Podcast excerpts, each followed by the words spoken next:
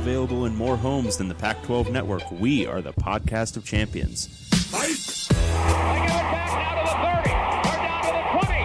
All the band is out on the field. I'm David Woods from Bruin Report Online. And here he goes, Myles Jack. And I'm Ryan Abraham from USCFootball.com. Leinart going to try to sneak it ahead. Touchdown, SC. We are the podcast of champions.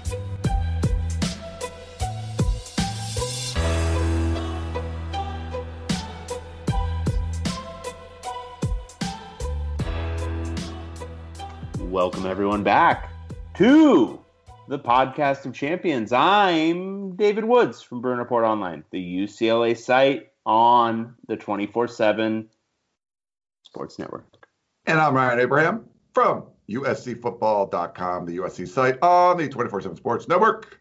And together we make the podcast of champions talking all things Pac 12 football.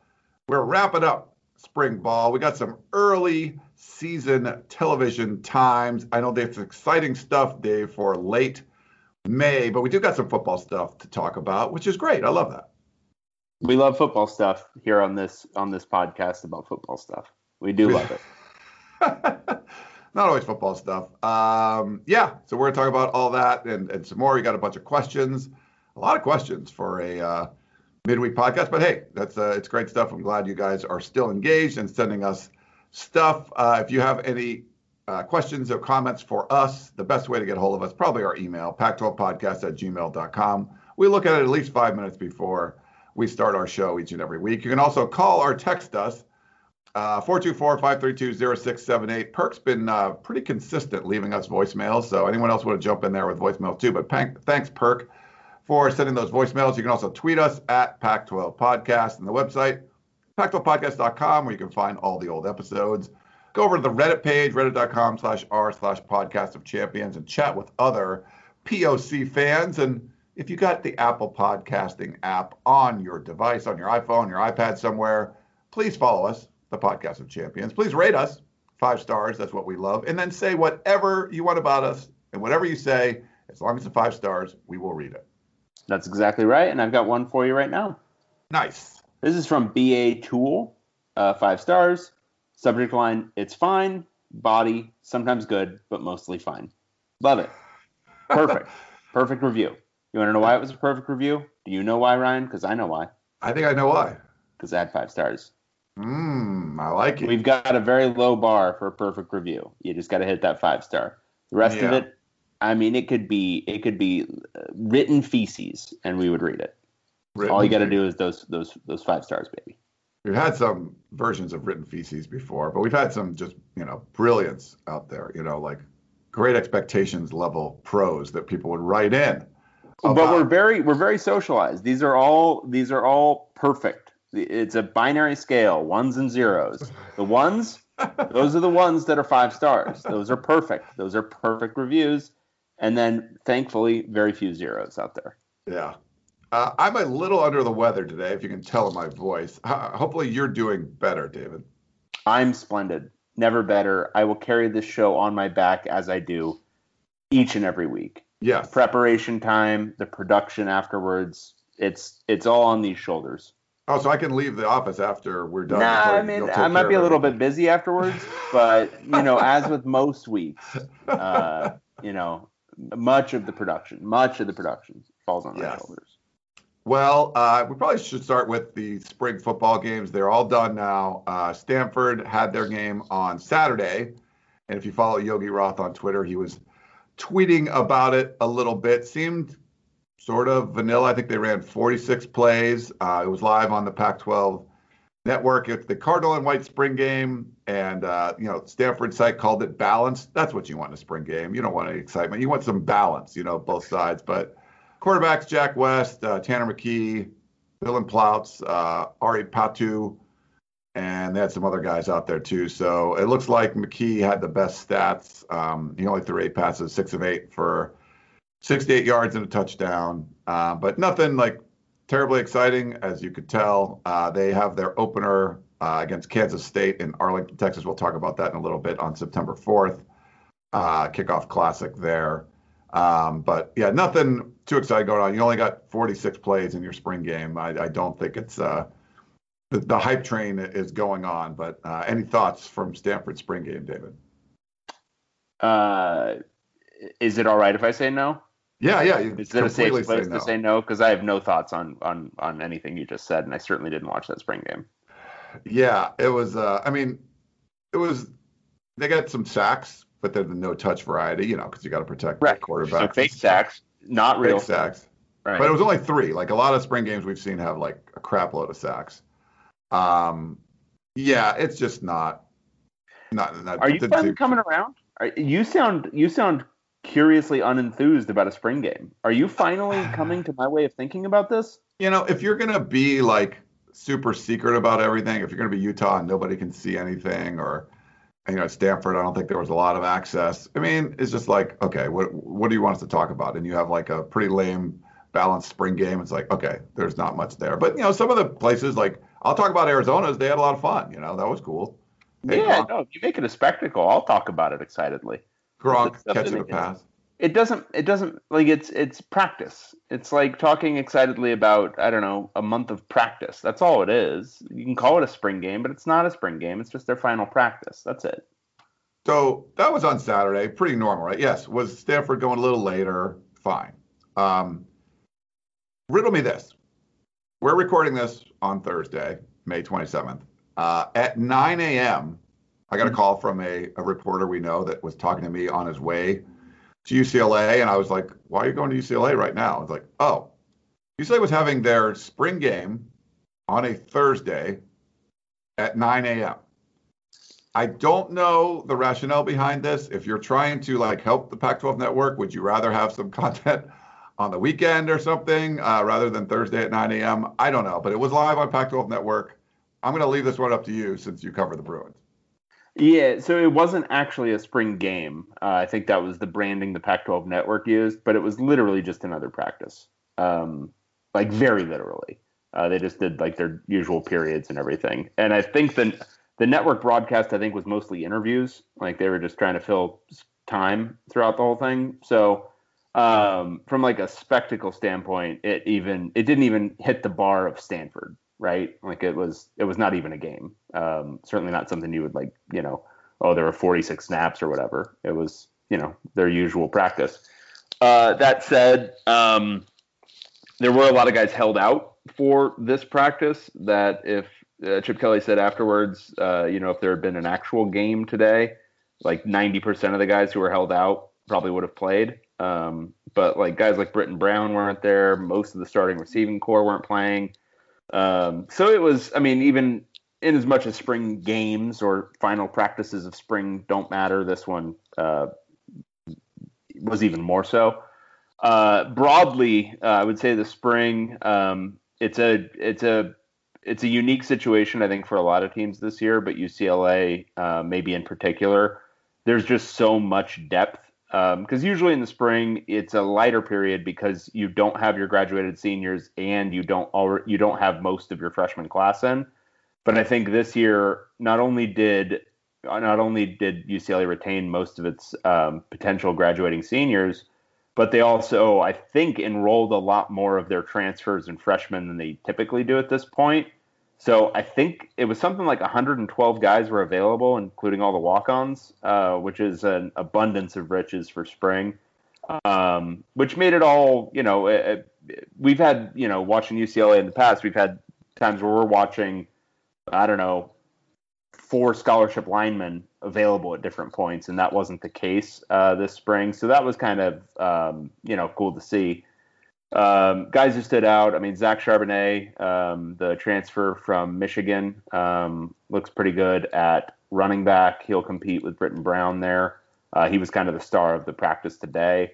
Um, Jordan Genmark Heath, another um, transfer, has looked really good um, at linebacker. Unclear yet if he might compete against uh, Bo Calvert for time. Uh, maybe that could get cleared out by the fall, um, but we'll see. But he's looked good and certainly playable. Um, but everything else, I mean, it just looks like a team that's improved. I would say uh, they changed out strength and conditioning stuff in the offseason, and um, uh, looks like they're prioritizing more lineman size. Uh, the offensive line just looks generally bigger. Um, but yeah, I mean, it's an experienced team now. Um, there's depth at a lot of spots. Um, still some question marks. I mean, Bo Calvert's a question mark at middle linebacker. That was a, a big issue last year.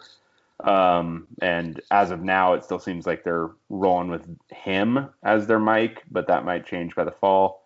Um, safety play was an issue last year. Um, haven't seen much change over there yet, but uh, at the spots where they were pretty good last year, it looks like they are bigger and and um, um, you know more experienced and uh, deeper. So uh, it should be interesting to see if uh, Chip Kelly can uh, finally win a non-conference game at UCLA.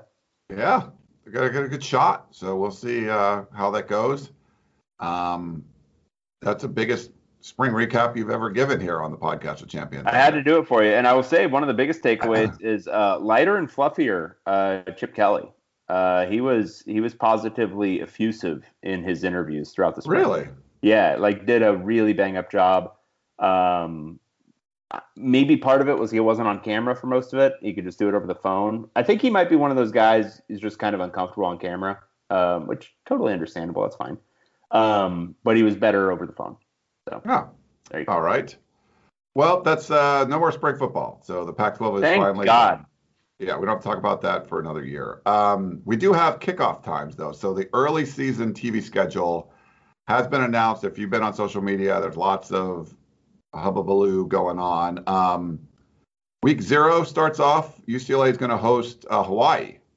Uh, so try to get that out of conference win early on, David. That's Saturday, August 28th, 12:30 p.m. Pacific on ESPN. So that's going to kick off uh, the season a lot of the big non-conference games uh, are on Fox, so I think that's a good thing for the conference. So UCLA, LSU is 5:30 p.m. on Labor Day weekend, and Colorado is going to host Texas A&M at 12:30 uh, on September 11th. Uh, so there's also Oregon, Ohio State, and Washington, Michigan. They're also September 11th. So the the one in Columbus, Oregon, Ohio State will be 9 a.m. on Fox and uh, in uh, Ann Arbor, 4:30 p.m. on ABC. So those two big ones. Uh, you got an early one, the big Fox, you know, kickoff, the new kickoff thing, and then uh, a prime time ish game, 5:30 uh, p.m. ABC in the big house. So those are some some really big ones. All right, great. Uh, We've got game times. Yeah. Our long national nightmare of not having game times is now finished. You don't care. I got there's some other highlights. So uh, Stanford and USC. It's not that I don't care, Ryan. Yeah. Not that I don't care. It's important to know when the games are. Would this information be fine if we got it three days before the games? Also, yes. Well, not if you want to tailgate stuff. People get mad. You know, they don't want to do that. How long do you need to plan? Are you gonna like put meat in people, a deep freezer? Like people what? plan a lot. I mean, okay, so if you've got to travel for a game, is it really going to matter if it's a 9 a.m. game or a 12:30 game? Depends when your flights are. You could fly out that night. Or if you are tailgating, you're not flying. You're driving some RV or some crap. You can drive and have a tailgate. I mean, you could fly. Whatever. All right. Well, there's a few other things. So Stanford at USC. So that's week two. That's gonna be on Fox at 7:30 p.m. So Fox has never had a Pac-12 after dark game. David, did you know that? I didn't know that. That's exciting. Now they do. Um, they there's some other Pac-12 After Dark games uh, on September 11th. So San Diego State at Arizona is on Pac-12 Network. That's 7 p.m. Uh, 7:15 p.m. Utah at BYU on ESPN. 7:30 UNLV is going to be at Arizona State ESPN two. Also at 7:30 Stanford at USC on Fox, like we mentioned, and then 8 p.m. Hawaii at Oregon State on FS1. So September 11th, can we get five screens going at once for Pac-12 After Dark? Like that seems a little nutty. That seems great. That seems great, and I don't have to bother with a uh, UCLA game to watch that weekend either, so I can really get nutty with it. Yeah. Um, Arizona, Jedd Fisch. he'll start his uh, collegiate career as the head coach at Arizona uh, against BYU uh, in Las Vegas. That'll be September 4th. That's a 7:30 p.m. kickoff on ESPN. So that's kind of cool. Um, Colorado's going to host Minnesota on the Pac-12 networks. uh, 11 a.m. Mountain Time. That's September 18th. Um, with some other ones. Uh, there's some more September 18th games. Idaho at Oregon State. That's a 12:30 p.m. game. Uh, what we got? So there are going to be football games at certain times. Yeah. Um, so yeah, I don't know. There's there's but there's some Pac-12 Network games again. You know, we didn't see much of that. Uh, you know, it's the big ones we mentioned early on. You know, that that Oregon, Ohio State, and and Washington at Michigan. I mean, those are pretty big. Uh, I think what USC has. Um, what's it called? They're playing San San Diego State. They have uh, San Jose State, and that's going to be on Pac-12 Network. So USC's first game is going to be on the Pac-12 Network. I guess I got to get the Pac-12 Network again because I haven't had it for a while. There you go. There you go. I thought spring spring practice was going to be your gateway back, but uh, apparently you have kicked the habit. Uh, yeah, I didn't. I it just wasn't that much. But there's four games on the Pac-12 Network on opening weekend. So uh, Oregon's going to host Fresno State. Washington hosts Montana. I'm getting into the Montana stuff. You just went to Montana. We got a Montana question. We got two Montana questions. Ooh, and I'm still watching uh, Yellowstone. Then USC hosts San Jose State, and then Washington State hosts Utah State. So four games on the Pac-12 Network opening weekend. I gotta get, I gotta get spring, I gotta get a uh, sling again, I guess. There you go. Yeah. There you go. Well, those are game times. Um, probably talked about. It. I hope everyone is writing them down. There will be a quiz later. Yeah. Uh, Ethan Garbers got cleared, so Washington's not going to block him anymore. I know there was some question about Yeah. the the length of his uh, what uh, like is it signing his Residency NLI or or some crap. Yeah, I don't know, but that's that's going away, so that's good. Yes, very good. Good on Um, Washington for doing the right thing after all other opportunities and and uh, you know ways of doing things were exhausted. Yeah. And uh, Lolani uh, Langi, uh, so he was a former three star recruit that was committed to Boise State, did a mission, went to Washington State, and uh, did spring camp, but he's back in the transfer portal. Um, so I think he was only coming in as a walk on anyway, but there's we're going to start to see some portal action. what Uh, about your boy? What about the USC guy? yeah, Jay, Jay, Toia. Jay Toia um, tear, tore it up for USC this spring. Had been committed to USC since uh, from Grace Brethren since 2018. Um, kind of crazy. Had a great spring. Um, seemed to do really well and has entered the transfer portal. So that's uh, concerning for USC fans. That just broke uh, yesterday. So we're trying to find out some more. Yeah, so like this is my question: is how can Clay Helton be expected to deal with these kind of unexpected travesties, these Yeah. unexpected occurrences? I think this gives him a major pass not only for this season but maybe the next four. You have a lot of making up to do because you really trashed Helton for a while, and so you got to you got to get back on the keep Helton around bandwagon again. Well, I'm just saying he's losing uh, potentially an anchor of his team for the next four years uh, unexpectedly. Like he Yeah. was building a lot around this guy. Um, so I, I, yeah, I mean, I think this I think this absolves him of any responsibility for the record the next five years. We got Five some, years, I would say, because he could have redshirted this year, but really helped out that scout team.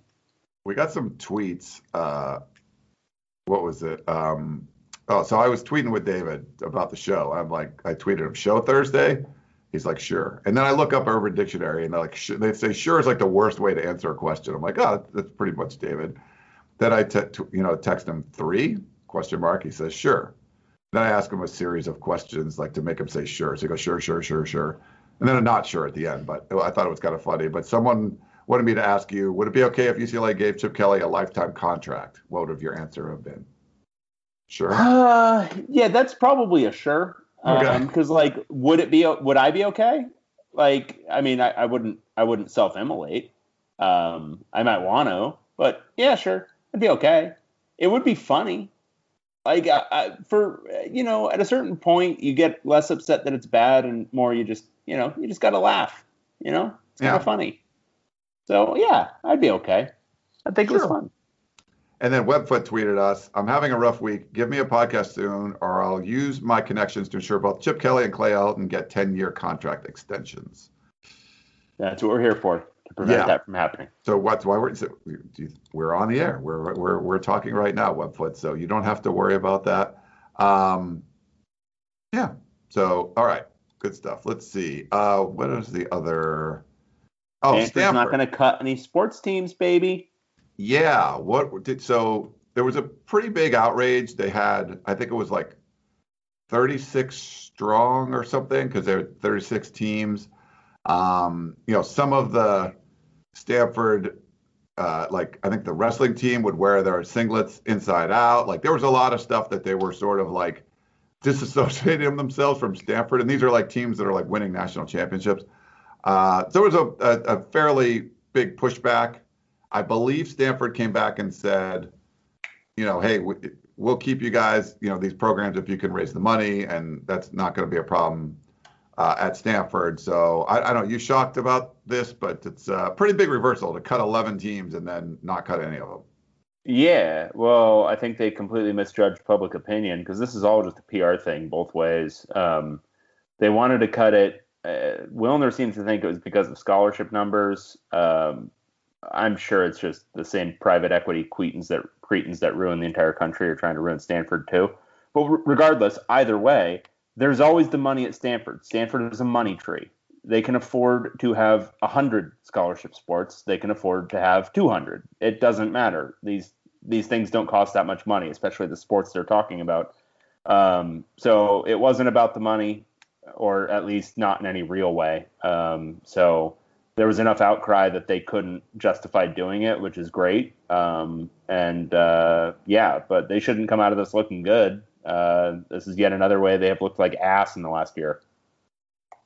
Yeah. Um, did you catch the uh, the Netflix documentary about the um, Varsity Blues? By the way, No, no. I don't think the reviews were great. It was pretty much it was like they used the all the dialogue from the wiretaps, but they just reenacted it. So they had like actors and stuff doing it. And Oh I don't think hell it was- yeah! Like a mid '90s TV movie. That's great. Yeah, I don't think the reviews were great, but it was cool to just sort of get a recap. But they did interview the Stanford uh, sailing coach, and you know he was claiming that the Stanford athletic director knew, um, uh, what's his name? Uh, why am I blanking on the the uh, the the mastermind's name? The guy that turned everyone in. Um, ugh, who's the head of who was the head of the uh, crap? I can't I can't remember his name. But anyway, uh, he said that he knew the guy, Rick, Richard Singer, uh, and so the the sailing coach who got fired right away had said, you know, that the athletic director knew about him, and it was funny. I mean, the, the the Stanford coach, the sailing coach, was actually the only coach that didn't take money for himself. All the money that was given from Singer for the bribes went to the sailing program, and he kind of painted a picture of like in the Stanford, like they they basically had like a meeting with some of the other coaches, and he said, you know, I just won the national championship, and the athletic athletic director didn't even look at me, didn't say congratulations, nothing. The only when they talked about fundraising, that's all he did is turn to me and say, hey, you're doing a good job with that, and he was doing a good job because of the Singer stuff. He goes, I wasn't a good fundraiser. Uh, Singer was definitely a way to you know bring funds into the the program, but Stanford denied that um, one uh, that the AD knew Singer at all, and two that anyone would get in with any sort of uh, you know donations to Oh, Stanford. bullshit. So like Bull yeah, so it's like fucking yeah, someone someone donates a building, you're getting in. But uh, it's it was it was kind of interesting. But he was the only coach that was interviewed, so I guess that was some sort of new information there. Uh, but he didn't end up going to jail. He because he you know he was they said he was probably the less you know as far as like you know severity goes you know he didn't take any money for himself it was just taking money for the program so yeah i don't know. Is that even like what do you think? Like hey i'll, I'll let one athlete in for a bunch of money to pay for the rest of my athletes? I don't know. Maybe that's okay. I'm not sure. Yeah, I mean, uh, bribes generally, I'm not a huge fan of because it's uh, essentially you're you're advantaging uh, wealth and privilege. Uh, but legal bribes are still legal. Um, like you said, if if somebody donates a building, they get in um, to almost any private institution and a whole shitload of the publics as well. Um, so I don't think uh, you know closing this particular loophole. I mean, at least in this one, uh, except in the Stanford sailing coach who didn't even take the money, silly. Uh, but at least in this one, you're um, you know uh, doling out some money to a private individual. Uh, you know the the school bribes you know, buying a building for Stanford is like I don't know, um, buying a building for Amazon. Like, what are you doing? Right. They Yeah, don't need it. They really don't need the money. Um, so, but uh, you know, if you're paying the sailing coach, well, that guy might need some money. I don't know. He's probably making 150,000, but he's living in Palo Alto. Maybe he needs a little bit extra money. Um, so honestly, on like a uh, morality spectrum, maybe that's even a little bit better um, to to pay off an individual versus paying off one of these, you know, blood sucking institutions. Uh, but I could go either way. Generally speaking, all of it's bad, and it would be nice if they cut out all those loopholes, um, so that you wouldn't, um, you know, advantage yourself based off of your uh, wealth and privilege. But uh, that's that's the way this particular cookie crumbles. Yeah, Singer called it the front door, which is like you just get in. Uh, the back door, which is you donate a building. Um, your parents, you know, whatever. Maybe not quite a building, but there could be, you know. And then this is the sewer entrance. They call it. He called it the side door, is what he Yeah. called it. Yeah. Yeah, and, yeah, and uh, the worry is that you'll end. Well, if it's the sewer entrance, the worry is that you'll get in there and then you'll smell like crap and they'll find you. Um, you know, the back door, you don't you don't smell like poop. Which they did. It was funny, like basically some other guy got busted by the FBI for like some financial charges and gives up Rick Singer. He's like, oh, by the way, you might want to check this out. They talk to the Yale soccer coach who instantly flips on Singer. And then they talk to Singer. It's like they're already to the head of it, like super quick. And then Singer flips on everyone else, all the celebrities, all the, you know, and uh, yeah. So it was uh, it was pre- pretty interesting. It just more of a recap, I think, than like any kind of gotcha new stuff. Um, but you know, and then I think I was listening to, I think it was the Yahoo Sports podcast, and uh, like Dan Wetzel was going off on, you know, it's you were talking about privilege. Like, are there any underprivileged kids that are in the Stanford sailing program? Like, they went through like the list of high schools that these guys are like. So if you let someone in to the Stanford sailing program because he's rich, like, are Isn't they that a already like redundant? like I was gonna say, who's there, there's no one from like Compton that's in the Stanford sailing program. You just you're not gonna be able to do that. So yeah, that's that's sort of like I don't know about that program. You're like, yeah, you're you're already letting privileged guys. I don't know what what would change if you like you know let the one rich guy. Yeah, guy. I, I mean, I don't know. I mean, I know like the rowing program at UCLA. So you wouldn't think, obviously, like the people who are rowing before college are more than likely going to be, um, you know, wealthier people. Like who else would take up rowing? Uh, but I know the rowing program uh, was so big, the girls rowing program, I should say, um, t- because it was one of the ways that they balanced the football scholarships. So they had a ton of scholarships for the rowing program. So they would literally recruit in the dorms just girls who looked big and strong. Um, so I don't know if it's similar with like Stanford and sailing or whatever, um, but you could see a scenario where it's like that, where you're getting more, you know, because how many people even sail before college? Like, is it that many? I Um, think- I even mean- among the hoity-toity.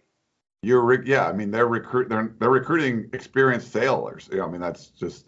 I mean, I- some I- of that- them, sure, but like, I mean, I don't know. I don't think you're getting on a team like that. I don't. I mean, there might be some walk-ons or something, but if you're going to get a scholarship to sail, Well, that- you, but what you- I'm saying is like the the girls rowing scholarships, like scholarship athletes, were often just people recruited out of the dorms at UCLA. yeah, and I, I think that's common that they have to fill, and then you find people that are good, and maybe they start as a walk-on and they get a scholarship. Yeah, uh, but I guess we're yeah. moving far afield. I mean, yeah, and I mean honestly, most of the people who go to Stanford um, as scholarship athletes, they're um, self-selected at some level. But um, I don't know. I mean, getting somebody in comp, yeah, it's it's tough because like sailing money, like sailing money, like you were in high school and you were a sailor. That's probably more than what even Rick Singer was paying off the sailing coach for, right? Like Oh, they yeah. come from families that are in like the hundreds of millions of dollars. Right? You're going to a Not the- prep school, yeah. You're not like you're like not to Lori Loughlin's kid, but even a cut above that. So like I don't know, maybe it's a little bit more equitable to have the kid who's gotten bribed to get in being on the sailing team versus the one who's actually worth several hundred million dollars because they might only be worth ten million dollars Yeah. because they don't have enough money to buy a building, right? We're doing Right. we're doing right by the middle of the top one percent of the country here. so so rich, but not rich enough to buy a building. Yeah. So yeah, no, we're just we're slowly, you know, slowly just balancing things, very, very slowly. That's Nice. what that's what the goal was here. All right. Well, uh, that's all I got. Anything else? We take a break and do some questions. Let's take a break and do some questions. Back in a minute, everybody.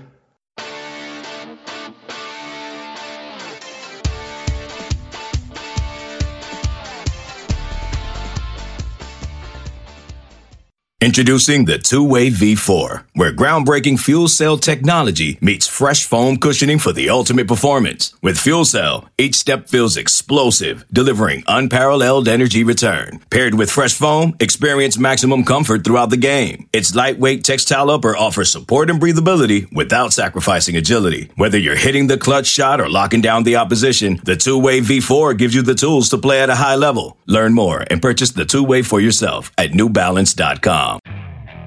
Okay, picture this. It's Friday afternoon when a thought hits you. I can spend another weekend doing the same old whatever, or I can hop into my all new Hyundai Santa Fe and hit the road. With available HTRAC, all wheel drive, and three row seating, my whole family can head deep into the wild. Conquer the weekend in the all new Hyundai Santa Fe. Visit HyundaiUSA.com or call 562-314-4603 for more details. Hyundai, there's joy in every journey. All right. We're back here on the podcast of champions. Got all the news out of the way. We got to get some questions. We got a bunch of emails. I got a voicemail. Should we do that one first? We like the voicemails, right? Let's do it. I didn't hear the medium, the music that goes in between, so I might not even hear this voicemail. So it might be all you, dog. Ooh, okay. Uh, hopefully you can hear it, but let me, uh, I'll play it for you and see what happens. Hey guys, it's Perk. Uh, there's an article in the Athletic about a few weeks back about the uh, the impact of the 2001 USC upset over UCLA and the crosstown rivalry, and it got me wondering, um, for, you know, for both of you guys, what was your favorite game um, looking back on the USC UCLA rivalry, and uh, also which one would you guys uh, say is the best or the one that you know most people think of when they think of the rivalry? Thanks, guys. Were you able to hear that, David? I wasn't, but I was able to read the transcript, so I think I got an idea. Nice. All right. Well, do you want to go first then? Okay, so my favorite game, looking back on the USC UCLA rivalry. Yeah. Uh, well, of the games I've actually like paid attention to and watched, so since I don't know 2000, uh, probably the 2013 game at the Coliseum. Uh, that was the one where Ed O was the uh, interim, um, and there was a lot of like a little bit of shit talking before the game, and then UCLA pretty much pasted them. Um, the, the game opened with Caleb Benenoch, I think, punching one of the uh, USC players, if I'm remembering correctly. Ooh, wow. Um, so it was eh, that was a fun one. Um, I could go really outside the box and say 50 to nothing because once again it was hilarious. It was really funny, and it put the nail in the coffin for the Rick Neuheisel era, which was an essential thing to have happened. Um, but that might be even a little too dark for even me. Um, and honorable mention to 2006, 13 to 9, just because it was so weird and unexpected. yeah. People don't remember that 2006 USC team was quite good. They were really very, good. Very good. UCLA had no business being in that game, and it was the muckiest, like ugliest, like, but had so many dramatic moments. Um, like I mean, it was 13 to nine, but it was just like these like crazy defensive stop after defensive stop. Maybe the biggest punt of uh, you know in UCLA's last 20 years from Aaron Perez to basically ice the game at the end. The Eric McNeal catch uh, for the interception. Um, I don't know. Maybe I'll go 2006 instead. Uh, those are all, those are good ones. Um, I would say the 2011 15 to nothing in the Coliseum, but I, I didn't want to see Rick Neuheisel go, so I don't think that can win. I mean, if you go back to your like um, when I was a sophomore, I went to the Rose Bowl for the first time. It was 1990, and uh, it was the back and forth game. Todd Marinovich, uh, USC won 45-42 with that Johnnie Morton catch in the corner of the end zone, I believe. Uh, that was a pretty fun one. I remember that. That was you know the most excited I've been. My freshman year, there was a 10-10 tie. It was pretty boring, and, and UCLA wasn't very good that year. And USC went to the Rose Bowl that year, and they tied UCLA. But that next year in the in the Rose Bowl was uh, that was pretty fun. I think you know um, from the USC fan, whatever, they they probably like the 27 nothing in 2001, sort of like you know Pete Carroll sort of jumping on the scene and saying, "Here's what you know things are going to be like" or whatever. That was a a pretty good one. But there were some fun. I mean, 13 to nine was just like a wacky, like as far as like memorable games in 2006. I'll remember that uh, for a long time. I think the year before it was like 66 to 19. I'll remember. I'll remember 66 to 19 till the day I die. Wait, uh, why was that? Why? That so if you remember that UCLA team finished 10 and 2. Oh wow. Okay, yeah. Yeah, so that UCLA team was 8 0 heading into Arizona, then lost the friggin' Willie Tuitama and like a 3 and 8 Arizona team. So that was bad. And then they they won, I think they beat ASU. So they were looking pretty good. They were 9 and 1 at that point heading into the USC game and just got absolutely tattooed. Like it was not close almost immediately. Just a complete and utter blowout. And it was like, how the did this team and it was a joke. Like they were that was the whole year of like these insane comebacks for UCLA. Uh, like I think Stanford game they were down. I think it was like twenty four to three with like eight minutes to go and won.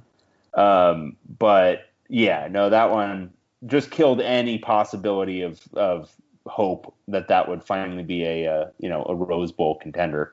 Um, yeah. So yeah, that one was fun, and then 2006 happened, which was cool. But yeah, I don't know. Even though it was a UCLA win, and that those have been hard to come by, I think 2006 is probably one of the more memorable ones. It's either that or 50 to nothing. 50 to nothing might be a better indication of how the last 20 years have gone in this rivalry.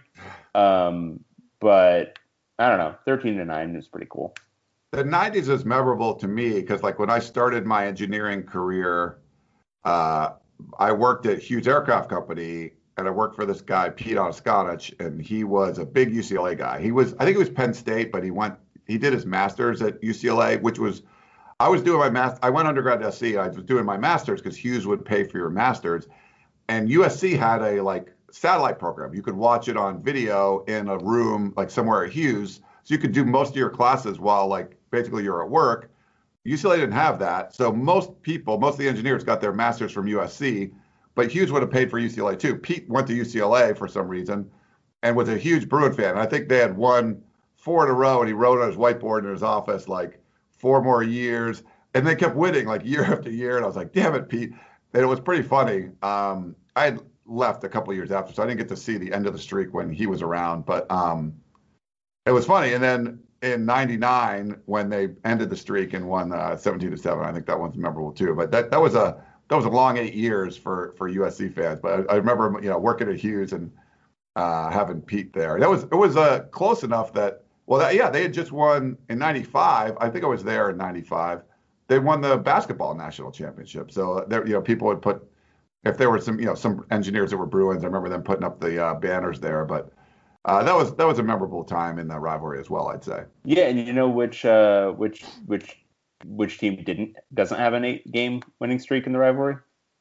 USC doesn't. No, they don't. They don't. Because of thirteen to nine, it would have been. That's right, baby. That's yeah. right, baby. so even more, it would have been. It wouldn't have just been eight. It no, it would have been all the way to 2012. So it would have been another seven, eight, nine, 10, 11. Yeah, no, it would have been another five years on top of the the initial seven plus the wow. one. So that's yeah, crazy. You're looking at a 13 year winning streak. Crazy. Yeah, 13 to nine. I might have to take the cake for all that stuff. So. Yep. All right. Uh, let's see. I think the first email is a Montana one. Do you want to do this all one? Right, I will do it. Okay. This is from Alfred Boomlang or Boomslang. There's he either spelled his name or this is a pseudonym he's not uh, totally familiar with yet. Either way, Montana. Hi, Dave and Ryan.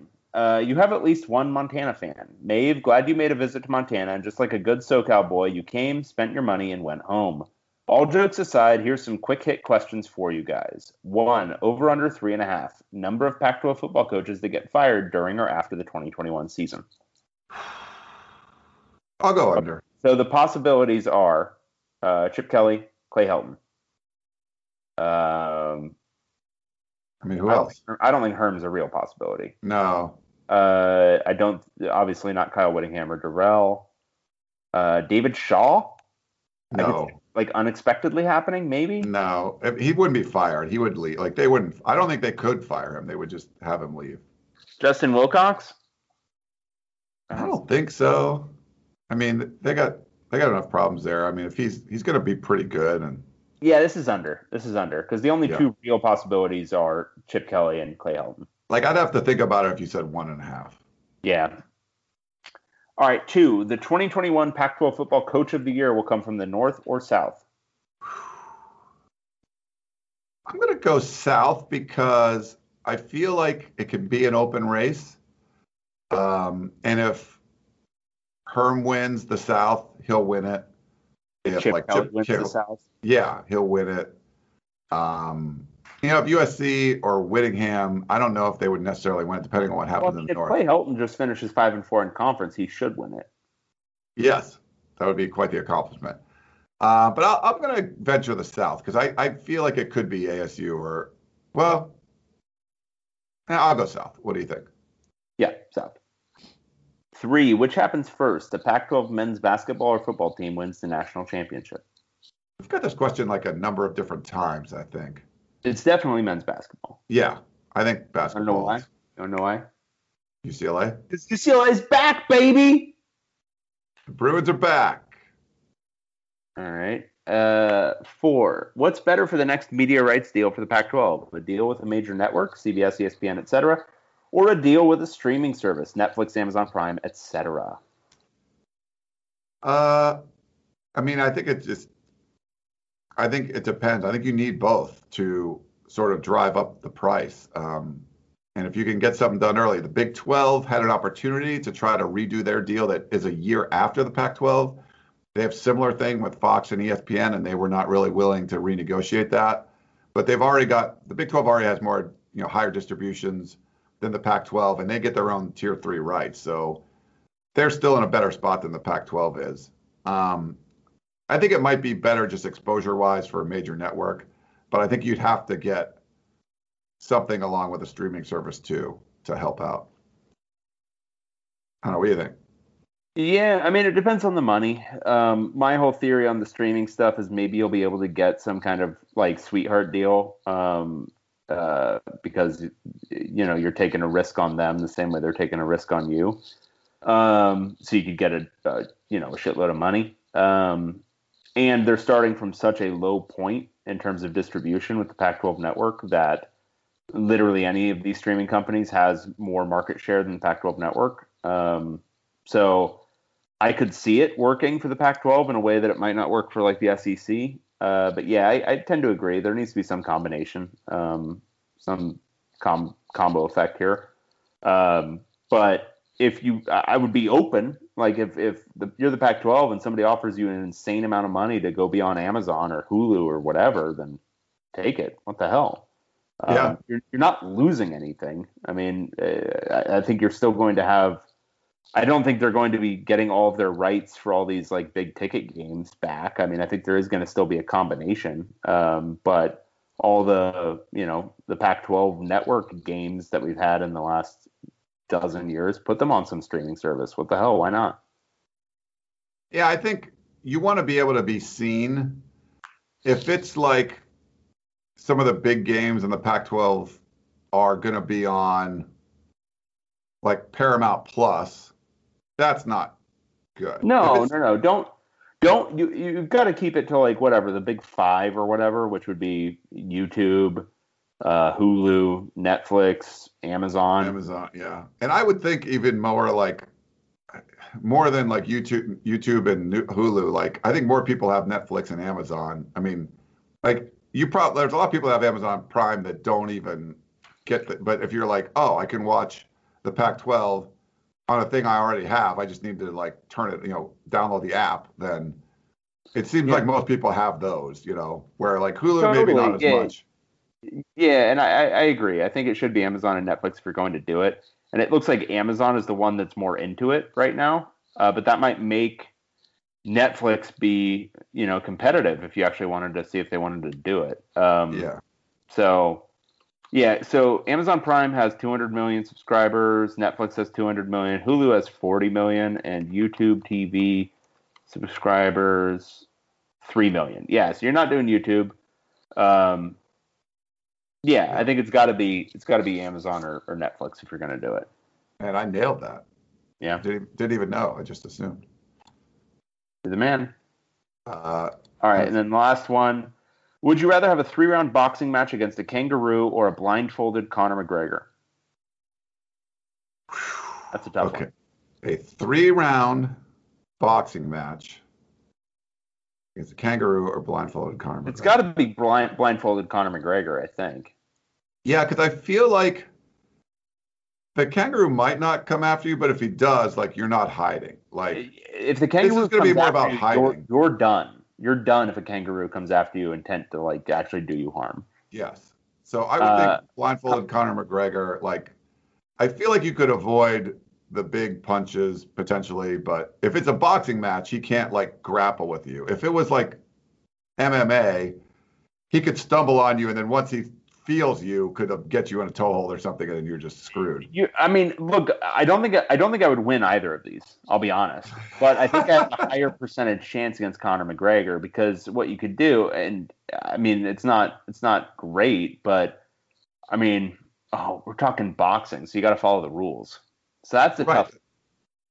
Right, but I think you can. I mean, you can roll around on the ground, like you can like get the hell away from him if he's coming after you. Uh, you can, you know, do the quiet place thing and just not make a sound, and then like, punch him in the back of the head. Well, okay, so it's if it's boxing rules, then you throw out his grappling ability, right? Like he's not grabbing. That's what I'm saying. Like if you like, basically, if he like tripped over you, you guys went to the ground, like you're you're getting back up. He can't. But if it was a MMA thing, If it was MMA, I think it would almost be easier because you would just like sneak around behind him and like kick him or whatever, right? No, because then if he just gets a hand on you, and he's on the ground, like he's going to to just mess you up, right? And they're not going to stop it. In boxing, they, he couldn't do that. Like I, I would fear just him accidentally touching me and then like getting me in some kind of hold, and I'm done. Yeah, that's probably what he would do is just like full on like airplane, right? Like just do like helicoptering around, like Yeah, and just- his as long as he could touch you, yeah, grab something. Yeah. And With then this, you might be able to sneak behind him and give him a, get a punch in, but I, I don't. I think you would just like you run can't away. punch in the back of the head in boxing, can you? I mean, you could punch him in the back or something, right? Or no? Like, Can you? I don't know if that's so. Here's the thing: I've never seen a boxing match where like this has actually happened, where you can get behind a guy. Can, can you punch somebody in the back? I don't know. I don't know. Maybe from the side. You could do that on the side, I would think. But like, I, I don't think you would risk getting close enough to punch him because but that's another problem. Is also like he's a lot quicker than either of us are, like in terms of like his hand speed and everything. So you connect on a punch, you've got to move your body so fast because he's going to be flashing out at the angle that that punch came in immediately. I think you're getting your ass kicked either way, um, but I'm still taking the blindfolded guy. Um, yeah, I think I'm going to take the blindfolded uh, Conor McGregor. That makes sense. Yep. Um, all right, we got one from uh, Rich.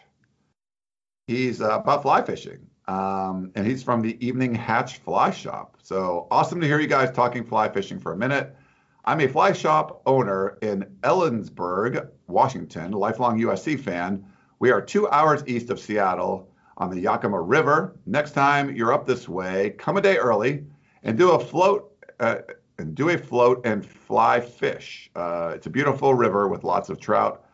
Thanks for all the hard work, guys. Awesome stuff. Fight on from Rich. Rich, I'd love to do that. So All right. So a- anybody out there, in case uh, you know we don't end up doing this, but if you want to go fly fishing two hours east of Seattle on the Yakima River, Evening Hatch Fly Shop, ask for Rich.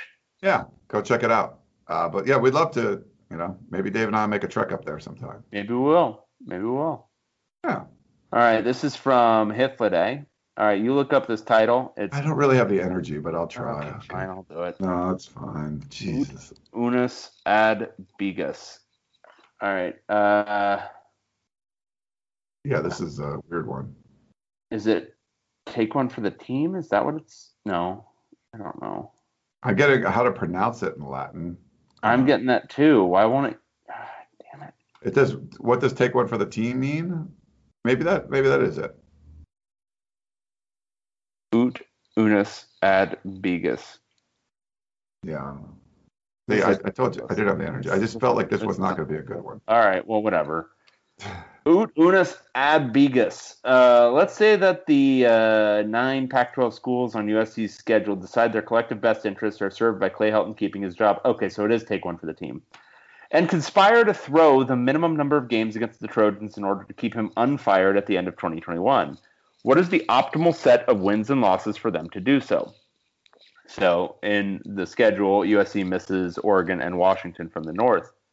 My guess is that USC sweeping the non-con plus wins over UCLA, ASU, Arizona, Utah, and Stanford would do it. So eight and four, winning the South and beating three rivals. That'd be enough to retain Helton, right?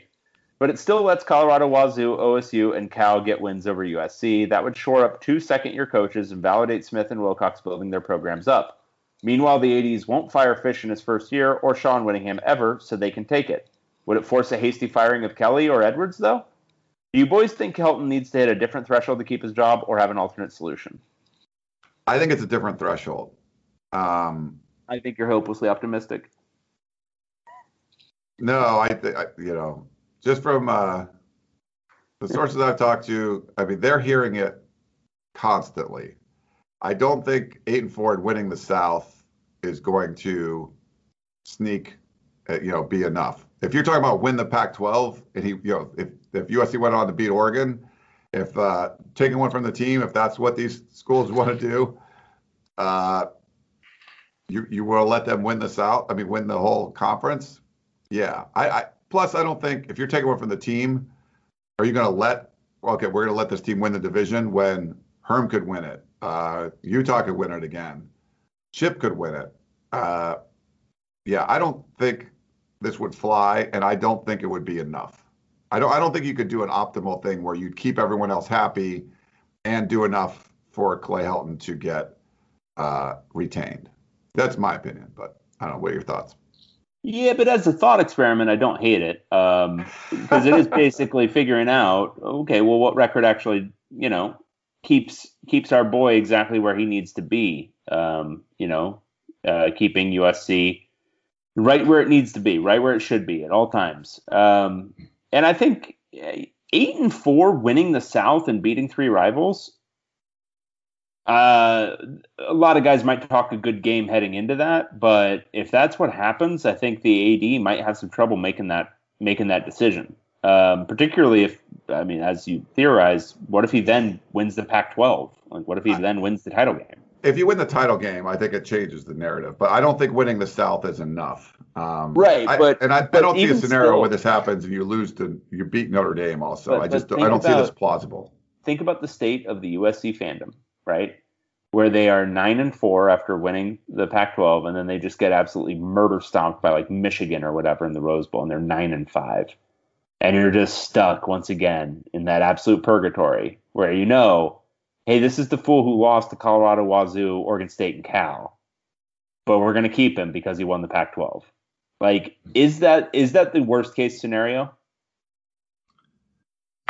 It could be. I think that's I think Hitler's hit on the number. I think it is eight and four, but it does I think to ensure it, it does require winning the Pac-12 on top of it. Like you do have to win the Pac-12 title game, but eight and four that keeps you alive. Like that's alive heading into the Pac-12 championship game.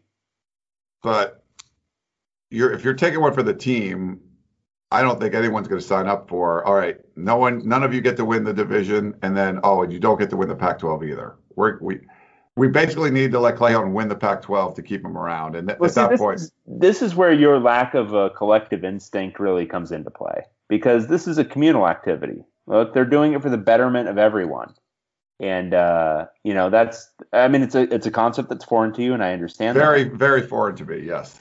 But uh, you know, they're making sacrifices for the common good. All right. Uh, this is a very uh, socialized attitude here from from our man Hitler. Nice Hitler Day. All right. Uh, Hitler the socialist. All right. Let's go, Birdie. He's got a question for the podcast. Very descriptive uh, subject. It says question for the podcast. So thanks. And now we know. Uh, I asked you two back in May of 2019 which program would win a national championship first, UCLA basketball or USC football. Back then, Dave said USC football was most likely, and Ryan, you agreed. Now, after this year's basketball tournament, you still feel USC is probably going to win one first. Thanks, guys, from Bernie. No. I think we both switch at this point, Yes. especially seeing how college football has changed, that USC hasn't got its act together. And Mick and- Cronin turned out to be a bang up hire. I don't know about that. Didn't know. but we you in basketball like you might not be Kentucky or Duke or whatever, but you can still make a run. It's it's so much harder now in college football. Like you got to be Alabama level or Clemson level to win. Or Like just kind of good, which USC also isn't. yeah. So I think UCLA showed that even with a roster that's not like the best, uh, can still make a run. You know. Oh, And yeah. So I I would go with UCLA basketball right now. Oh yeah. Oh yeah. No Yeah. question. Thanks, Bernie. Oh wow. All right. Here's one Oh. I I got the I, I got the lucky end this time. This yeah, is yeah, good. you sure did. All right, Liv Moss. On my last email, I vowed to hit snooze again until August, until we're asked to compare Pac-12 programs, to, uh, unless we're asked to compare Pac-12 programs to salad dressings or something. Enter last week. There was a special request at the end of a misguided email about how playoff expansion playoff expansion would help the conference in recruiting or something. Dude, nobody is committing to Wake Forest because Clemson is good at football. Having our champion lose a quarterfinal game to two lost Florida or Georgia doesn't help the conference keep coaches or recruits. When we go to eight, inevitable, that will become a baseline for the competitive operation. Nobody will look upon inclusion at eight and celebrate our presence. The whole floor will be raised, and we still won't have a team good enough to compete. At eight, we're actually further away from a national championship than we would be if USC fired their coach, hired Matt Campbell or Luke Fickell, or even just drew a smiley face on a red balloon and gave it a little hat. If USC got aggressive, we could go back to the two team BCS and the conference would be closer to winning a championship than we would be at eight. I promise. This is not just this is not a just give us a shot scenario. We don't need an invite to a tournament we can't win. We just need one team to be good enough. Period. Full stop. Okay, so at the end of this playoff expansion expansion misstep, which David David rightfully took apart piece by piece, this person shifted gears into a genius prompt. The question was, please compare Pac-12 coaches to fast food restaurants. So, Kyle Whittingham is in and out. Strong. People should always have them in the conversation for best overall, but there's a what that there's that one part of the experience that holds them back and doesn't allow them to quite get over the top to true elite transcendence. Ah, That- so is he saying one- like the That one uh, part fries. yeah the quarterback play is like fries? Yeah, it's their it's their French fries. Herm Edwards is Chick Fil A. Seems like he takes politeness very seriously and couldn't handle business on Sundays. Ooh, like it, love it. Once more. Ooh, that is really good. Chip Kelly is Chipotle. There was a moment in the mid 2000s where this felt new and innovative. A heavy dose of the runs is a guaranteed part of the experience, but everybody overlooks that when talking about them. Jedd Fisch is Long John Silver. John, Long John Silver's. This is a fish joke. As far as I know, nobody has ever actually been into, experienced, seen a Long John Silver's, so we don't know what to expect really. But I think we're all prepared for disappointment. Have you ever been to a Long John Silver's? I believe so. Like they were in like They're very when I bigger about out east. yeah, I was Western Pennsylvania, I think. I don't think they were in like Massachusetts when I was there, but it was more of like Pennsylvania, like Yeah. Pittsburgh area. Like that was more like that's what you you know, if you wanted seafood, you could get it there potentially. Oh yeah, not doing that. Yeah. Nick Rolovich is hot dog on a stick. It's easy to forget it exists, even though he's always over there smiling and wearing a silly hat. Karl Hmm. Dorrell is Jack in the Box. Actual dialogue happening somewhere at 3 a.m. Hey, Linda, you want to grab something? I guess, if we have to. Since we got ditched out here and nothing else is available, we don't have much money or any options, really. I know it was terrible last time, but I guess we could give this another shot. Eight minutes later, wait, hang on. I think this might be great. Linda, do we love this now? Yeah, it's surprisingly good. Let's give it a while to settle before making any real judgments. Uh, Jack David in the Shaw. box. Yeah, no, Jack in the Box. That's perfect. Perfect encapsulation of Jack in the Box. Uh, David Shaw is Arby's. He's stubborn. He refuses to change. He's committed to doing the one thing he does, even though nobody outside of the Midwest or under the age of 70 appreciates the thing he does. Four people will like this joke because four people eat at Arby's.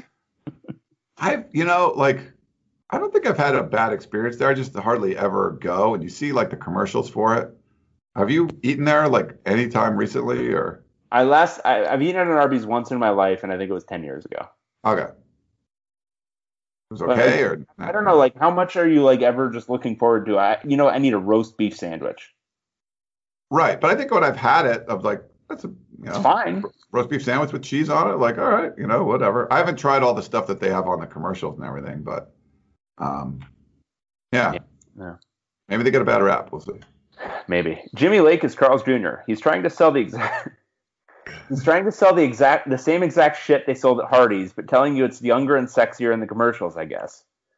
Uh, I do want to know what that is, like the regional thing, because like in the South, I think it's even sell the same food. It's di- it's slightly different menu too. it is different. Okay. It's weird. It's weird.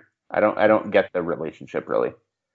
Uh, Clay Helton is Subway. Nobody does less with more will make you feel more underwhelmed about the way you're spending your money. Seriously, this is the only one on the list where you regret the decision ahead of time. you regret the decision ahead of time. Actual dialogue happening somewhere at 12 p.m. Linda, let's just get Subway. It's already in our building, and it's just easy, and it's easier just to keep the status quo than it would be to go outside the building and try something better. Yeah, and I'm on a diet, so here's ele- here's eleven dollars. grab grab me a loaf of white bread and a bag of plain and a bag of plain sun chips and a medium water and a macadamia nut cookie. Okay, two macadamia nut cookies. I sure do love being average. Somehow more than 41,000 Subway locations on the planet Earth. Anybody who goes to Subway after 2 p.m. on a weekend is a sociopath. after 2 p.m. or on a weekend is a sociopath. Mario Cristobal is Hooters. He has boobs. Uh, Justin Wilcox is Jimmy John's. He's the same type of uninspired blandness as Clay Helton. He just gets there faster. nice. Jonathan Smith is Taco Bell, criminally under criminally underrated, affordable, and legitimately great. Makes the absolute most out of basic ingredients in a small budget. Nobody out here has anything close to a Crunchwrap Supreme or a quesarito. It's time we all live Más and realize that Jonathan Smith is probably as good as it gets in terms of delivering above expectations and resources. I got six bucks. Is anyone else getting me six spicy potato soft tacos? No, this is my dude. Keep up the work. Your friend and compatriot, Shane. Hey Shane, thanks. I am a Taco Bell idiot. Like everyone has like favorite. I just hardly ever go there. When I go there, I'll order a couple things. It ends up being like eleven dollars. I'm like, what did I do? Like people come in here and order like piles of food for five bucks, and I'm not sure what to do. I just you look at the menu, it's absolutely enormous. It's I get overwhelmed when I go in there. So I'm I am not a good Taco Bell person. Well, I would argue you're probably ordering too much. Um, because if you're ordering 11 bucks of food at like Taco Bell, you're probably gonna feel really bad about yourself afterwards too. Mm. Like that's a that's a lot of Taco Bell. Because like one quesarito, like one quesarito, first of all, you're like setting off a bomb in your stomach. Um, it's like I, I swear to God, I think it's like 900 calories. Whoa. It's nuts. Um, but it's delicious. Like I strongly recommend the quesarito, but you get one of those. That's it, and that's like 3.39, and you get Okay. a drink or whatever if you want one, and you can get in and out of there if you're ordering the right stuff for like five six bucks. Um, you can get like a, a shitload of soft tacos for nothing. Um, I, so I just get like, oh, I want this kind of burrito, and it's like, what? yeah, how does no, it you're, you're five? probably going a little bit too frou frou. You're probably getting the burritos. You're probably getting some kind of weird like signature thing. Just you got to go off like just the basic menu. Yeah. Okay. Uh, I will make sure uh, I yeah, do don't that. screw it up again. Don't screw All it up again. We have a. I just haven't been talking about it a long time. We we have a text message. Uh, does he sign it from somewhere? I'm trying to see. He does not. He doesn't sign it. Okay. Uh, so he said, I've been brainstorming uh, a new tagline in case of the commissioner George Kliavkoff actually gets some new TV deals. Here are just a few. And so here's the ones he has. Now, with more five stars than the Pac 12, we are the podcast of champions. Okay, I like it. Clever. Yeah. Uh, now, with more fans than Stanford football, we are the podcast of champions. And we already, that's already. Yeah, we could already claim that one, but okay. Yeah. Uh, now, with less champagne than the WTA, we are the podcast of champions. I'll say I like number one. Uh, I think we can probably still maintain this one uh, forever, and I think it'll be really funny after the Pac-12 network has been defunct for like ten years to still hear that. All right, are you ready for Brad in Portland? I think I am. Is this me or you? It's me. It's you, I think. Yeah. All right. Uh, hey guys, playoffs and history. The other week on the podcast, you guys were talking about the overtime rules changing, and Dave commented something to the effect that they shouldn't make any changes to the rules that would make the game less fun. Those aren't his exact words, but like Dave, I'm too lazy to go back two weeks to get the exact quote. Expanding the playoff is the way to add more fun, and this is how so. If you expand to an 18 playoff with five auto bids, basically the old BCS, that means that any team that gets to a Power 5 championship has a chance to get in. Okay. Now, I know that you brought up that no ACC team other than the uh, Clemson deserves to be in the championship. I contend, like the Memphis Grizzlies this year or the 10 wildcard teams to make the Super Bowl from the past, if a team wins a Power 5 championship, put them in and see what they can do. They probably lose in the first round and be out, but with it only being one game, you never know. Uh, second thought, observation. Okay, uh, so let's address that first. Um, Can, can I say one thing argue- real quick? sure. Like I really, I'm so tired of talking about playoffs. Like I'm, like I'm, I'm very over tired it. of it too. Oh my Uh, god, If you have want no energy left. Yeah, yeah I'll, I'll, I'll do a brief thing. If you want to argue that the playoff in a vacuum, an 18 playoff would be more fun than a 14 playoff, I'm willing to hear it from like a, just a pure enjoyment and fun standpoint. Uh, the concern would be that it continues to devalue and makes the regular season even less fun. Um, because if a conference winner can make it in, um, you know, your five and four conference teams, like those four losses don't really matter if they are able to win their division and get to the title game. Um, it just devalues, you know, the the. It's not quite sudden death, but it devalues even more um, what was once essentially sudden death regular season. Um, so I think it makes the the regular season feel like it's less on a knife's edge. Um, so even if you would say in a vacuum the 18 playoff will be more fun than a 14 playoff, which obviously it's more games, so more games is better than less games. We all agree on that. Um, it would I, the the effect it might have on the regular season and the fun of the regular season would be my worry. Because look at the NBA. I mean, I think that's a great example.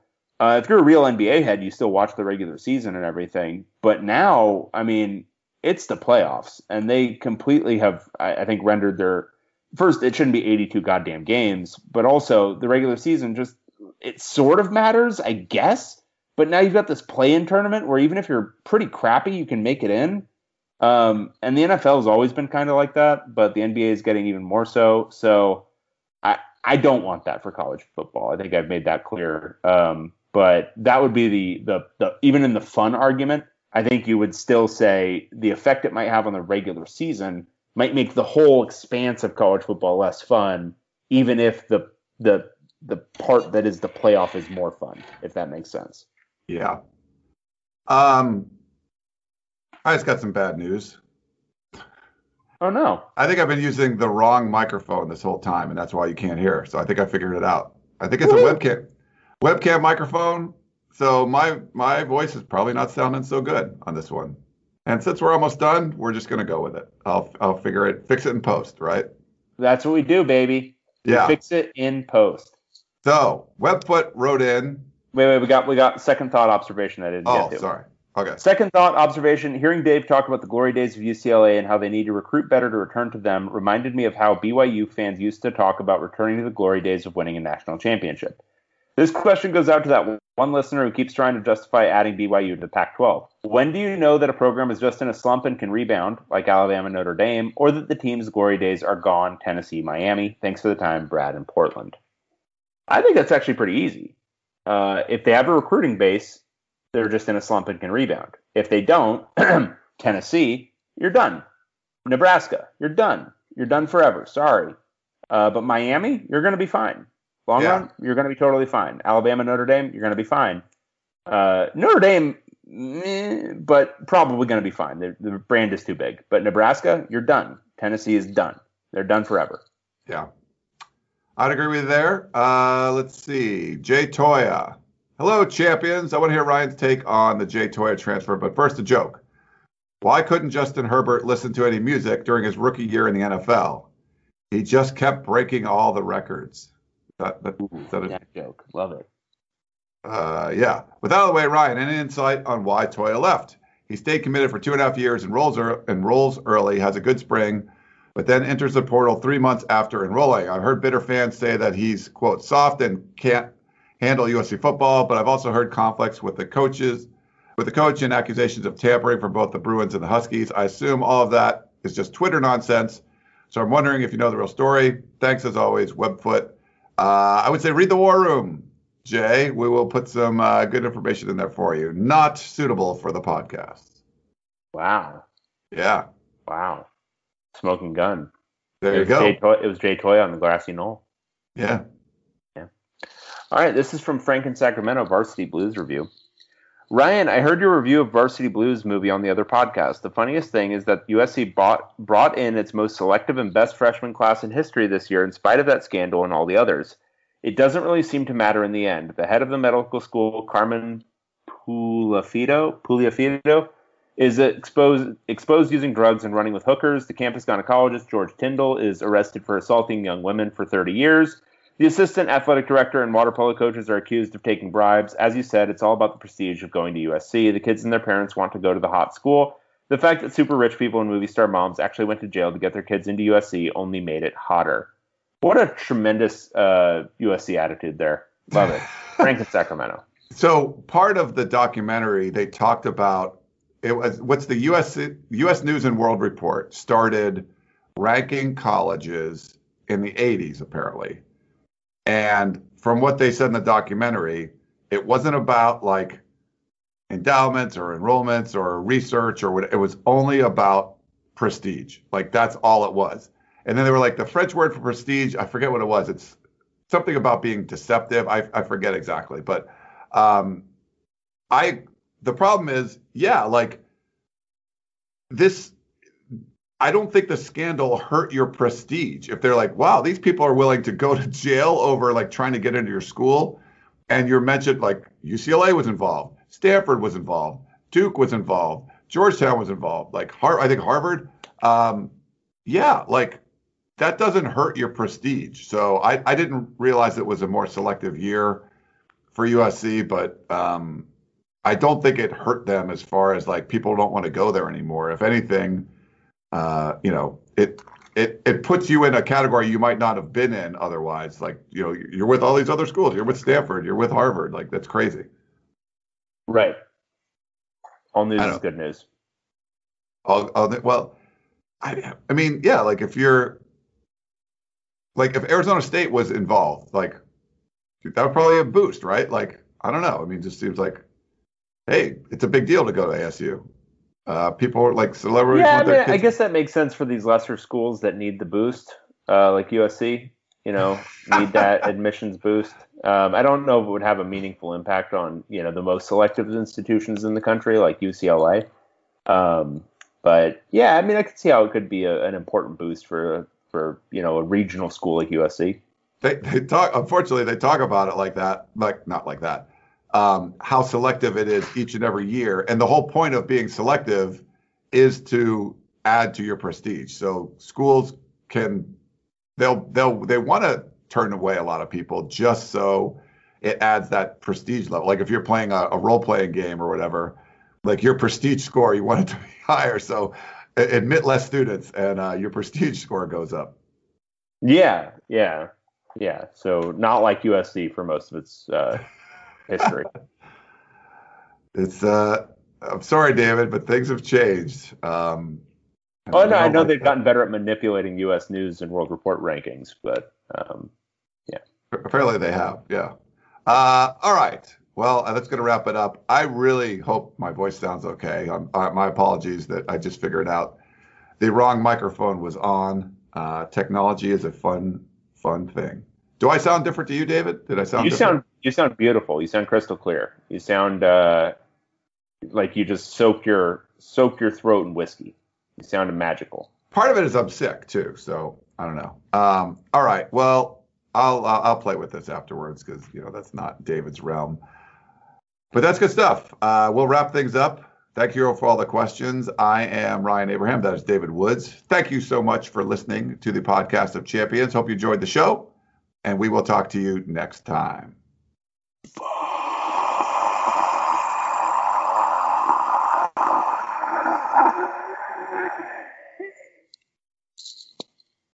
The Baseball season is in full swing, which means you need to listen to Fantasy Baseball Today, part of the CBS Sports Podcast Network. Join Scott White, Chris Towers, and me, Frank Stampfl, every weekday as we recap every player from every game. We'll talk waiver wire ads, drops, players to trade for, prospects who could make an impact, and everything in between. Make sure to download and follow on Apple Podcasts, Spotify, the Odyssey app, and everywhere else podcasts are found.